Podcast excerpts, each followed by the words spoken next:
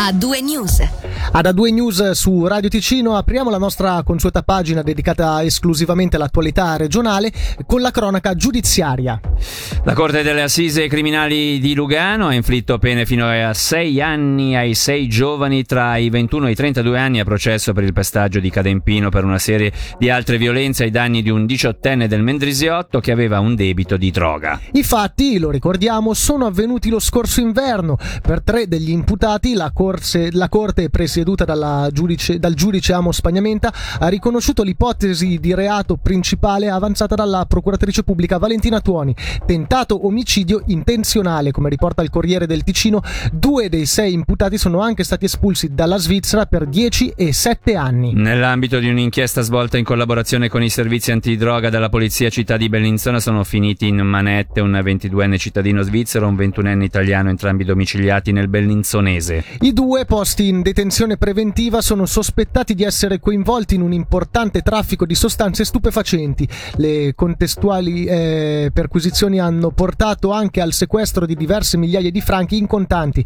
L'inchiesta è coordinata dal procuratore pubblico Simone Barca. Andiamo a Bellinzona. Oggi una delegazione del Consiglio di Stato ha ricevuto a Palazzo delle Orsoline Petros Mavro Michalis, ambasciatore dell'Unione Europea in Svizzera e Liechtenstein, ambasciatore che oltre alle autorità federali dedica attenzione anche ai singoli cantoni. È infatti interessato alla situazione particolare del Ticino nel rapporto tra Svizzera e Unione Europea, tema centrale dell'incontro il mondo del lavoro. Sentiamo il Presidente del Consiglio di Stato, Manuele Bertoli. Evidentemente il tema numero che è anche il tema in qualche modo che sembra generare una maggioranza piuttosto euroscettica eh, nel torto o nella ragione, è legata alle questioni eh, del mercato del lavoro, non tanto della presenza sul nostro territorio di persone che eh, provengono da paesi europei, soprattutto italiani, ma dalla necessità per noi e opportunità per noi di far capo a una consistente quota di lavoratori frontalieri che poi generano sul nostro mercato del lavoro una serie di problemi soprattutto sui livelli salariali e quindi poi sulle opportunità di lavoro per una parte anche eh, relativamente significativa di lavoratori ticinesi. Questo è il tema per noi importante che non può essere risolto solo tra gli accordi tra Svizzera e Unione Europea che speriamo prima o poi dovranno in qualche modo subire un'evoluzione e risolversi. Risoluzione di elementi che potrebbero dare dati più positivi, ne abbiamo citati due all'ambasciatore, il primo relativo all'operatività del settore finanziario svizzero fuori dai nostri confini, segnatamente in Italia, il secondo i rapporti necessari e indispensabili tra il mondo della ricerca e dell'innovazione svizzera e il mondo della ricerca e dell'innovazione dell'università europeo affinché il nostro cantone e la nostra nazione che ha dei contenuti in termini di ricerca e di università piuttosto rilevanti possa beneficiare di questa rete che è alla fine eh, vantaggiosa per tutti.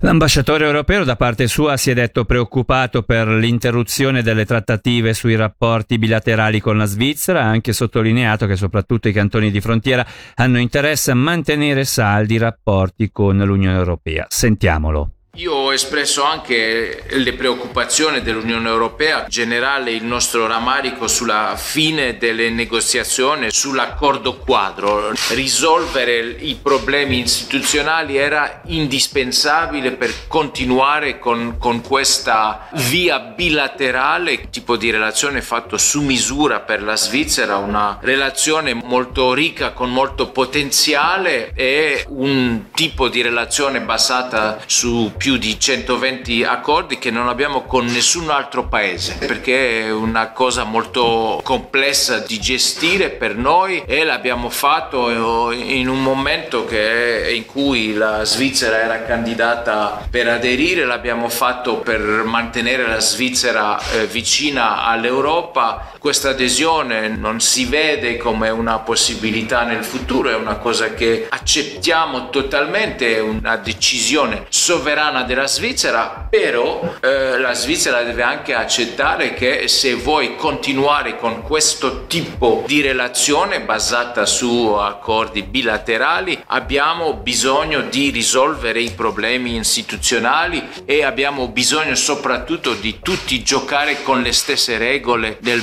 mercato unico. Ora Jennifer Page con Crash e poi il resto dell'attualità regionale di A2 News.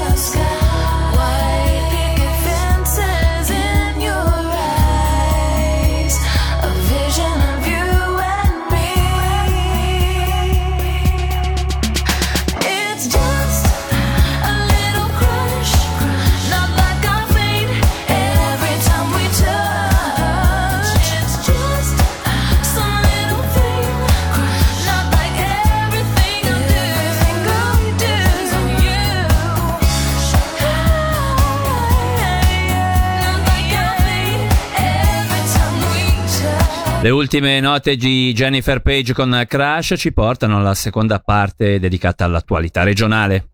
E parliamo di turismo, è stato record di pernottamenti alberghieri per il Ticino. Il 2021 chiusesi con un aumento di quasi il 52% rispetto al 2020. Con poco meno di 3 milioni di pernottamenti alberghieri, il Ticino è stata la regione turistica svizzera a registrare il miglior aumento nel 2021. Risalta specie il confronto con il 2019, un anno prima della pandemia. Anche in questo caso la domanda è cresciuta del 27%. Spazio anche all'edilizia, settore in ripresa come confermato firmato dall'associazione di categoria, la società impresari costruttori, ma anche alle prese con grattacapi quali il costo maggiorato e l'irreperibilità delle materie prime con costi finali più elevati e tempi di consegna più lunghi, anche per chi commissiona il lavoro. Ne abbiamo parlato con il direttore della società svizzera impresari costruttori, sezione Ticino, Nicola Bagnovini settore dell'edilizia continua ad essere un pilastro dell'economia e questo nonostante la pandemia. Riusciamo a contribuire al 10% della produzione del prodotto intorno lordo e abbiamo l'8% dei posti di lavoro legati al nostro settore. Il 2022 avrà qualche incertezza, penso ad esempio ai materiali da costruzione, ai loro prezzi, alla reperibilità. Siamo positivi ma le preoccupazioni non mancano. Su certi materiali come l'acciaio d'armatura, il legno, il PVC, isolamenti termici eccetera abbiamo anche avuto degli aumenti fino al 60% finito in un solo anno. Quindi questo è sempre difficile poi da ribaltare sul costo finale dell'opera, in particolare quando ci sono dei contratti predatati, quindi quando le offerte vengono fatte su altre basi. Difficile poi anche quello che sta succedendo sul piano internazionale non faciliterà l'uscita da queste situazioni anche per quanto riguarda il costo dell'energia.